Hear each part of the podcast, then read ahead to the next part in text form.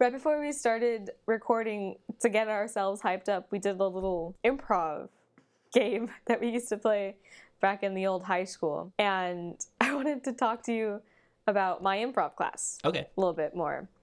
I'm pretty sure I already mentioned a lot that happened in the class, but we played a game recently. Mm-hmm. And it was a warm-up game. Gotta get hyped up for the improvness. Yeah, we got way too hyped for this episode. Yeah, we did. And I don't know, you kept making weird voices and faces, and I got a little scared. And this game we were playing was that everyone in the class got their chairs, and we all put them in a big circle, like a really big circle. And the teacher was playing along with us, so it was one person outside the circle mm-hmm. at all times, and everyone got a number. And you go up to someone, and so yeah, someone asks them like, oh, how do you like your neighbors? And you're like, oh, I like them just fine. And everyone scrambles to find a new one, and then there's one person left in the circle, and they can ask someone else like, oh, how do you like your neighbors? And you're like, you know what, I don't. And it's like, oh, who would you prefer? And they say two random numbers, and those two people get up out of their chairs, and they can take as long as they want to get to those chairs because they're reserved for them, mm-hmm. the ones next to the person they talk to, and the people who are sitting in those chairs have to get up. Mm-hmm. And scramble to the other chairs along with the person in the middle. So it's like a weird version of musical chairs with no music and monkey in the middle. Yes. Mm-hmm. And then there's the third option, and this was honestly my favorite. When the person's back is to you, mm-hmm. you can switch really quickly with somebody else, and if they happen to see you doing that, they can try and steal the chair you're trying to get. Mm-hmm. But it's really funny to see people like mentally connect to someone else from across the circle. They're just like, they stare at you, and it's like a little eye twitch, and then they bolt. Oh, it's also like that wax museum game. Have you ever played that? Where it's like there's one person who's like the curator of the wax museum, and like you can't move while they're looking at you, but if they aren't looking at you, you try to like move to a new position, you like try to. Is this an improv game or it's like a normal game? Like an improv theater game. I don't know exactly, but yeah. It's I've never heard of that. It's like a different improv warm-up. Yeah, you just like you can't move if they're looking at you, but it's kind of like red light. Yeah. Well, while we were playing, there were some injuries or close to injuries. People kept running for chairs, mm-hmm. and we're all a bunch of high-strung theater kids and competitive as well. So people would like jump on chairs and like climb on them. I was very fortunate as to not be in the middle, mm-hmm. so I always had a chair. But there's this one time where I was landing in the chair, and I was like backing up into it. So, and I pushed myself down a little too hard. And these are like normal, like blue, hard, like school chairs. Mm-hmm. And I sat down really hard. And there was like, at least it felt like 5 minutes, but mm-hmm. I'm pretty sure it was less than 3 seconds of me like up on the hind legs of my chair and like my hands like grasping in the air, trying to get my balance back. And as I was doing this, I made eye contact with an older person in my class who I didn't know very well, and I was just staring at him. And we're both like, oh no, until I like sit myself back down. And no one else saw this happen. It was just me and him in this like eye contact. And he was like, oh no, like trying to reach out for me from across the circle, and me just trying my hardest to get back on just all four. Just flailing. Yes, like on the chair. No one else saw this. We busted out laughing. And the person next to me, a friend, she was like, what just happened? I was like, oh, you had to be there. So I think I was tired like a few minutes ago, but I'm energized now because of the improv game we were playing. Well, you know who else has a lot of energy? Who, Andrew? Tell me. Someone who. I'm going to tell you about later. Oh, okay. I was just looking for a transition. We're starting the episode. Hey! What do you know about World War I? Not as much as I know about World War II. All right, so World War I is very different from World War II. Yeah. Because in World War II, it was kind of like all the like relatively good people against the bad guys, the Nazis. World War I didn't really have that, like mm-hmm. no real good guys or bad guys. So that's just what I want to preface this with, is all that right. When I'm telling you this story, it's not like you should be thinking of any of these people as like the good side or the bad side, because there really wasn't any. Like all the different sides tried to like use propaganda and stuff to make themselves seem like the good guys, but there really wasn't. Like they were just kind of fighting over political power and territory, and as people do. Yeah, but it was the first time that there were these disputes over political power and territory with like weapons that were capable of killing millions of people. Mass destruction. Yeah. it all basically started based on like a chain reaction of alliances. Mm-hmm. So there's like Austria was like fighting some people in Serbia, and then they're like, hey, I think Russia or something, come help us out. And then they're like, then Germany's like, wait, you can't do that. And then like France is like, oh, I'm gonna fight you. You can't tell me what to do. Yeah, so they all got involved in like, they just like, in this wouldn't have been a problem if they hadn't been fighting with like machine guns and artillery and stuff. But well, I mean, people would have still died, but like there's all sorts of battle tactics that used to work but just don't anymore. But the commanders and stuff, they didn't know that. So like they didn't know that you couldn't just like charge at the enemy because it's just a completely different kind of warfare, right? Mm-hmm. Yeah. So to give you some background. Wasn't that like the start of the chemical warfare? Yeah, chemical warfare too. That's an interesting point, is that because all their like their old techniques didn't work anymore, mm-hmm. they couldn't have like a bayonet charge or anything. Yeah. So with trench warfare, they had to invent new ways of killing people, mm-hmm. and that's where they started inventing chemical weapons like mustard gas, because mm-hmm. that you could use at a distance. Yeah, at a distance and kill a lot of people. And I'm going to be talking about this, and it's going to seem like kind of a light subject because it's a pretty funny story I have from World War I. But it is good to keep in mind that this is not really a like funny thing, because this is going to be a very interesting episode. Yeah, so like in these battles, there almost never was a clear winner or loser, just like lots of people dead. And I'm going to be telling you about one of the biggest ones, the Battle of Verdun. Okay. Where was that? In Verdun, France. It's like near the border with Germany. Uh-huh. It had between 700,000 and 1 million casualties total, just in this one battle. But calling it a battle is almost like, that's an understatement, because this battle took place over the course of many, many months. Let me see. It was from the 21st of February 1916 to the 18th of December 1916. So almost a full year of just this one battle. Another battle that also happened during this year was the first Battle of the Somme, which was, I believe, the largest battle in terms of casualties. Mm-hmm. That had like 1.1 million casualties. They were both in 1916, and this was sort of the time when these countries began reconsidering their war strategies, because mm-hmm. these generals who were in charge, their main strategy was what was sort of given the nickname of the meat grinder strategy, where it was just like keep throwing more and more troops at it, and eventually one side's going to break. The problem is really neither side ever broke, and they just, like, the lines of battle just stayed completely stagnant and never moved. And we just had a bunch of grinded up meat. Yeah. By grinded up meat, I mean, like, a lot of dead bodies. It's essentially the same thing. And you would have these, like, the battlegrounds in these things, because they're using heavy artillery. Mm-hmm. It would just turn into what they would call moonscapes, which is, like, it literally looks like the surface of the moon, just completely blown up everywhere. Craters. Yeah, craters. Interesting. So the commander-in-chief of the French army was Joseph Joffre. Joffre. Is that what we were looking up? No. I'll get to that in a second. I'm talking about a specific fort in this battle. Okay. Joseph Joffre, he was very popular at the start of the war, mm-hmm. From like his past military experience, and he was known as Papa Joffre. Papa Jones. Yeah. He always made pizzas on Friday. So he was real popular. After this, he was not, and he got replaced. The British general named French. It's confusing. His name was French, but he's a British general. His parents must have hated him. Yeah, that's he was another one of the guys who didn't really understand anything and got replaced after this battle. The German general, Erich von Falkenhayn, which is a fantastic name. I have to say it again for me. Erich von Falkenhayn. Can I see it? Can you spell it for me? Oh, God, this again. I just want to see. I want to appreciate the letters. We don't have a pad of paper over here. Here's one. Is it Eric with a C? With a CH. CH. Ooh, fancy. He was also replaced after this battle. So you can see that really this was a failure for absolutely everyone involved. Oh. With that background in mind, the key to France's defenses, because this was Germany attacking France initially, there was basically a bunch of forts. There was 19 forts protecting Verdun, the city of Verdun. Mm-hmm. General Joffre, the French general, he sort of changed his strategy like right at the start of this battle, because earlier at the very start of the war, Germany invaded Belgium, and Belgium had forts.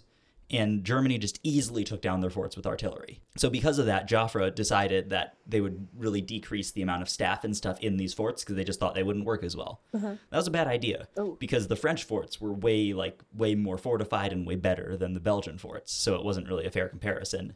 So the decision to decrease the garrison on them just made them really weak, whereas they would have had this very strong position. So as a result, in Fort Douaumont, I think might be how it's pronounced. This is what I wanted to look at. Douaumont. Douaumont. Just like from Shrek. I've got a YouTube video here that's going to tell me how to pronounce it. You ready? Oh, okay. Do it again. That's how like a mumble. Douaumont. Douaumont. Douaumont. Douaumont. I don't know if that's right, but we're going to go with it. So Fort Douaumont. How is it spelled? Did you see what I did on the paper? You put hearts around Erich von Falkenhayn. I did. He is my favorite. He was a pretty bad general. You said to not have any like good or bad. I mean, he wasn't like a bad person. He was just a bad general. Okay. Fort Douaumont. I'm going to call it Douaumont because that's how it's spelled on the page. And that's how I pronounce it in English, which is what I am. So. Oh, wait. The town in Shrek is Duloc, not Duloc. Douaumont. Douaumont. Douaumont. Anyway, Douaumont, there's too many vowels for me. So Fort Douaumont was the largest of the 19 forts protecting Verdun. Mm-hmm. But because General Joffre has decided to decrease the garrisons on all the forts, it's only there's something like only 50 people in it, which is a mostly middle-aged reserve forces, so like not their mainline fighters at all. Okay. And like one artillery squad manning the guns. So this fort is like super heavily fortified and it's got tons of guns and stuff, but because there's so few people in it, they can't keep it all up and they can't really defend it. It has a total surface area of 30,000 square meters, and it's approximately 400 meters long. It has two levels, reinforced by 12-meter thick steel. So that's part of why it was would actually be quite resistant to artillery. It has two main tunnels with barracks and various rooms branching off. It has a lot of huge guns, and it has a dry moat surrounding it, which is... and there's, like, cannons pointed at it. So if anyone tries to cross it, they can just fire down on them and with machine guns, too. I'm dying. Do you want water? Pause for water.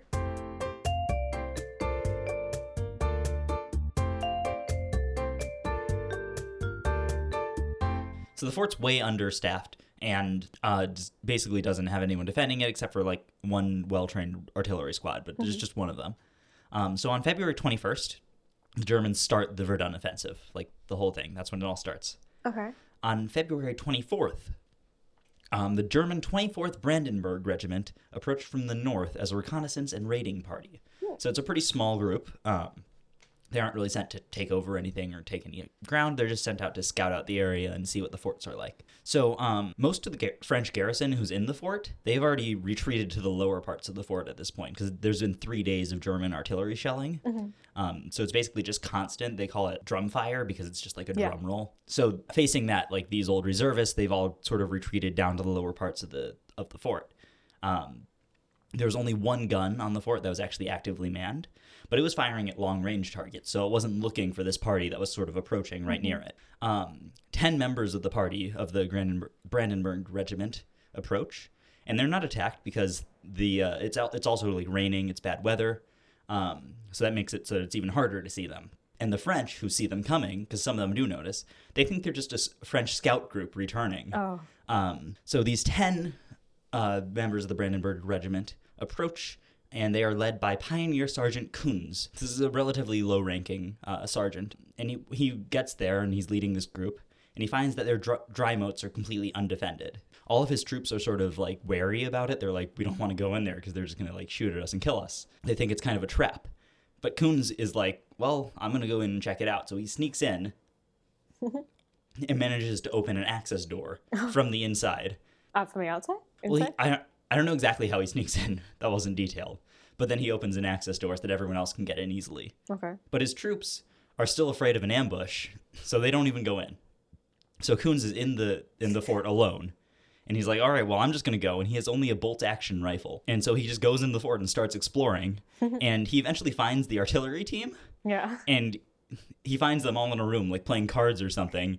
And he jumps in. He's like, all right, nobody move. And he just locks them in the room. So he has completely locked, the most competent defense force on this whole fort. He just locks them in a room.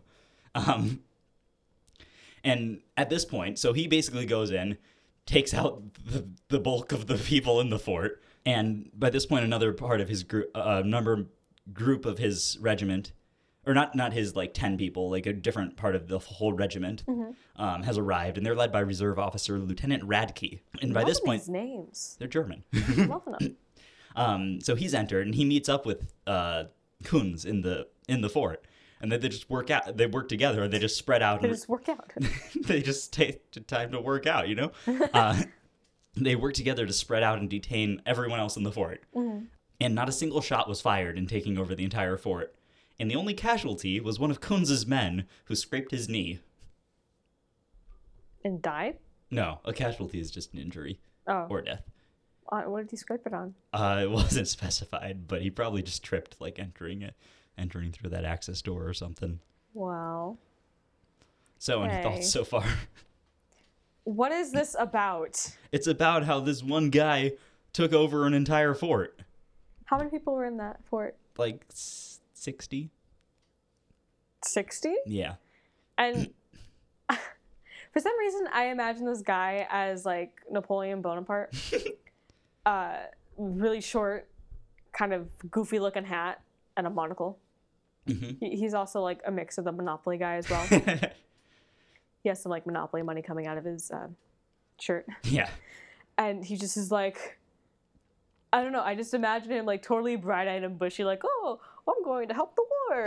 And he's like, he's leading these guys who are like, we got stuck with him. Yeah. So yeah. Like, let's go over here. And they're like, no, we're going to die. And he's like, well, I'm going to go alone then. Yeah, that's basically what happened. He just went in alone with just a bolt-action rifle, so it's not like he even has a machine gun or anything. Where did you hear this from? I think it was mentioned on the Hardcore History podcast, okay. And then I looked up more about it on Wikipedia. Nice. Wow. So yeah, he just goes in on his own, locks up the artillery team. I think he locks up a few other people. And well, the artillery team's only like 10 people or something. Oh, okay. He locks them up. He just goes around locking up more people in different rooms and then meets up with this other guy, and they just spread out, and, like, this very small group takes over the whole fort, and it's basically led by him because he broke in the first place. And so they took over the whole fort, the most heavily defended, the biggest of the French forts, basically taken over by one guy. And this completely, like, turned the tide of the whole battle. Oh. Because this gave the Germans, like, a really far advanced post on French soil. So it was, like, a super useful strategic element for the Germans, and it probably cost the French, I think someone high up in the French command estimated that it cost them like 150,000 lives, just this one guy breaking into the fort. What was his name again? Kunz? Kunz. Pioneer Sergeant Kunz. Kunz.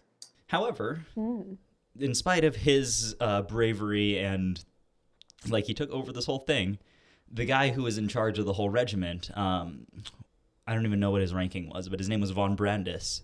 He took credit for the whole takeover. What a jerk. Yeah, because he was the one who sent the official, like, letter to the Crown Prince of Germany. Oh. So, yeah, he sends the letter to the Crown Prince. He's like, I took over the fort on my own. Nobody helped me. It's like when you're in a group presentation. Yeah. And you do everything, but someone else takes credit for it. Yeah. So they didn't get... neither Kunz or Radke, the two who basically orchestrated the whole takeover, they didn't get any credit until years later in the 1930s. And when they did get credit, like when they finally figured out what happened, you know what they gave them in like to compensate for not having the recognition of all these years? What did they get? Well, did you have any guesses? I'll tell you. Kunz was a police officer at the time. He was a police officer? Yeah. I don't know what Radke was doing. Kunz, like after the war? Yeah, after the war. So, yeah, Kunz at this time was a police officer, and he got, you know, a decent thing out of the deal. He was promoted to a lieutenant police officer, which is a very high rank. Radke, though, Just give me a guess. What do you think he got? He got a parade. He got like $12.42 gift card at like the local Wiener Schnitzel. Think a little like less than that. Really? Well, I don't know. It depends on your definition, but he got an autographed portrait of the crown prince who was no longer ruling, the deposed crown prince. He got an autographed portrait of him. You know how mad I would be if I was him? Ugh. This poor dude, he's like, perfect example of what this makes me think of is parents picking favorites. And it's like, oh, for this daughter, we're going to give you the car you've always wanted. And for this one, you got a package of socks, and they're not even new. I mean, to be fair, Kunz was the one who broke in and did all the taking over and stuff. But an autographed picture. Yeah. 1 second. Can you remind me the time period of World War I? 1914 to 1920. Okay. This was in 1916. And this was the battle that sort of like turned the generals away from like their meat grinder strategy, although it still really continued because there wasn't much alternative. And this battle basically got all of the generals fired. Like literally almost every general except of the Russians, because the Russians were really late to the whole thing. It's so funny. Yeah. I'm sorry, but I can't get over an autographed picture of the deposed crown prince. It's like, I'm just shaking my head. It's like, instead of getting like a Medal of Honor, you got just like an autographed picture of the president, basically. Now, if it was Obama and I got a signed portrait of Obama, I would be okay with that. That's fair. That's fair. So yeah, that was the takeover of Fort Douaumont. Say it again. Fort Douaumont. One more time. Douaumont. Douaumont. Omelette de femme. The recapture of it by the French, which happened toward the end of the battle. Well, not really the end. More in May. So it started in February, ended in December. So it's kind of in the middle. It's also kind of funny, but a lot more sad. Break out the tissues. Yeah, basically Douaumont became a center of operations for Germans, right? So there ended up being a lot of soldiers in there. And on May 8th, 1916, some soldiers tried to heat coffee, like they wanted to heat some coffee up over a cooking fire. But it wasn't like going fast enough for them or something, so they decided to use fuel from flamethrowers to heat their coffee. Not a good idea. Nothing better than a fuel-fired, heated-up coffee. Yeah, so when that happened, a fire tore through the whole fort, and it killed, like, hundreds of them instantly. Oh, my God. And I think it says around 18,000 or 1,800 soldiers were injured in total.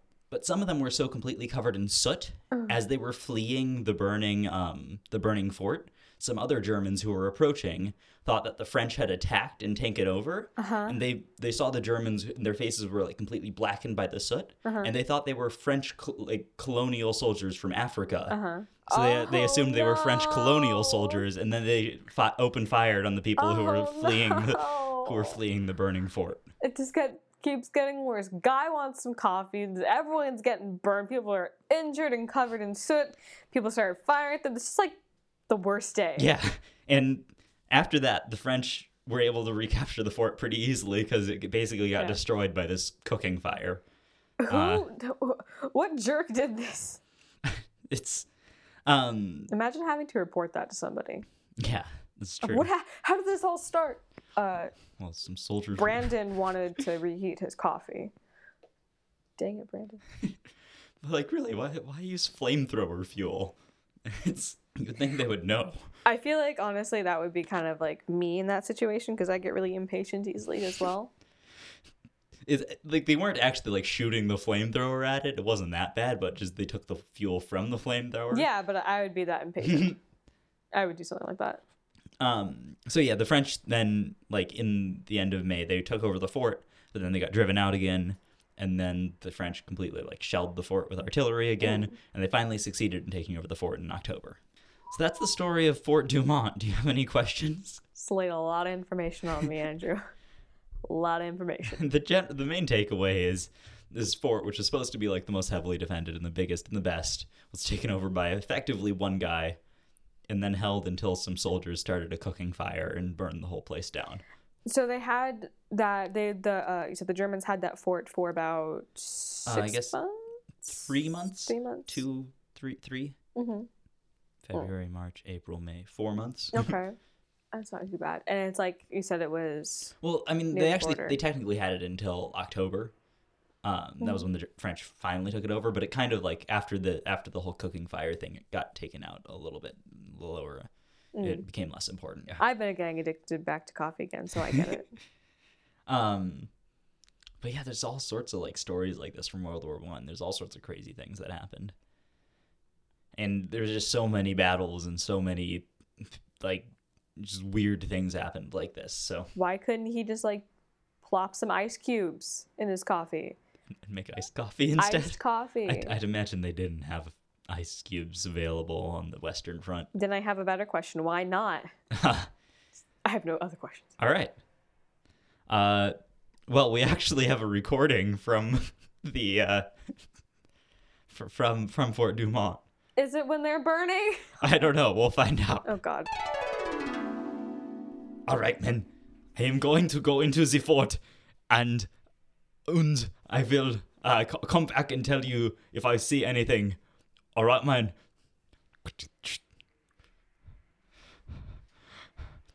Hello? Is anybody in here? All right, man. We're going to be playing Aces High, Diamonds Low. What's that? Is that...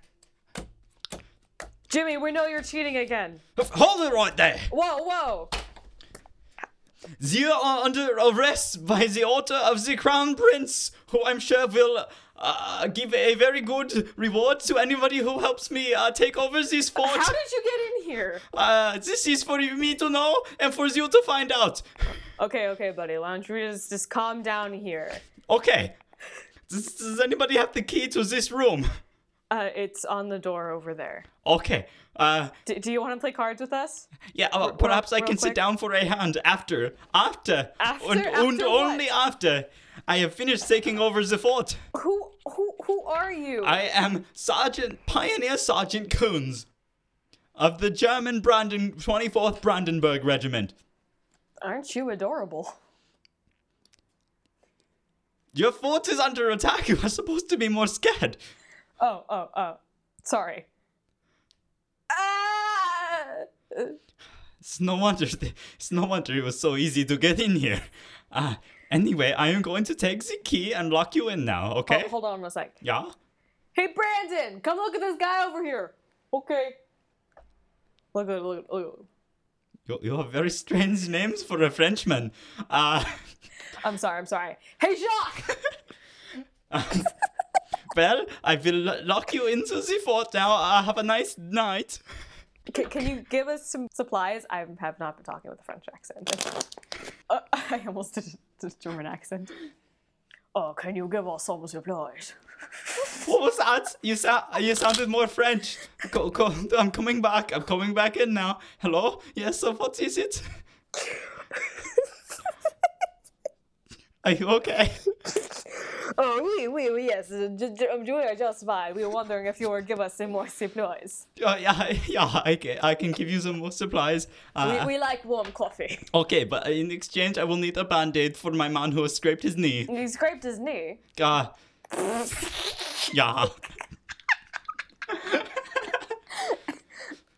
Wait, what's a French? I'm joking. How do French people talk again? Okay, I leave now. Anyone up for a hand of goldfish? All right, we're back. So, this has been an episode of the Poorly Researched History Podcast. Poorly indeed. Oh. That was... Where did you get that clip from? Oh, that's a good question, Sophie. I was I went to a fortune teller. You went to a fortune teller? And they were like, trust me, you're going to need this for an episode in a few days. Did they know that you had a podcast?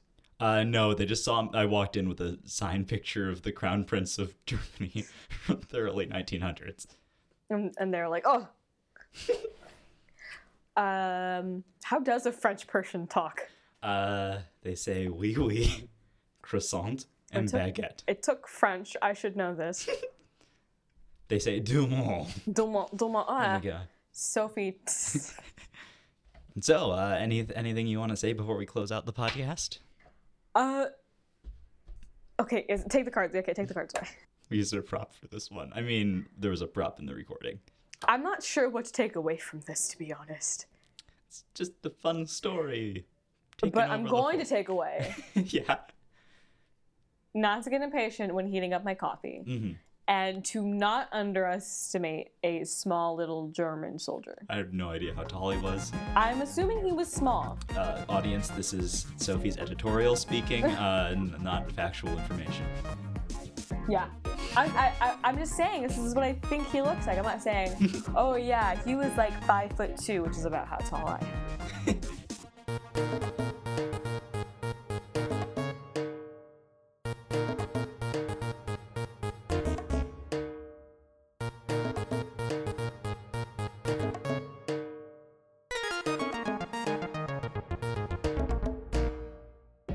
Thank you so much for listening to the Portland Research History Podcast. I hope you guys had fun listening to this because, man, I know I did.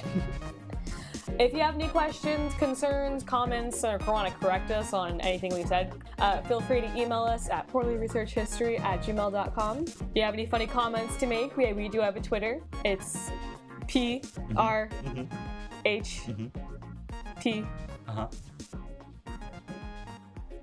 handle. It's at PRH Pod. There we go, PRH Pod. On Twitter.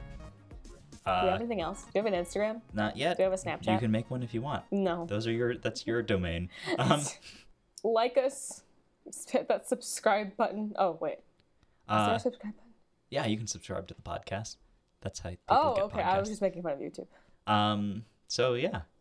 Oh, also, our music is by Richard Ciavarelli. Thanks. Thanks for listening.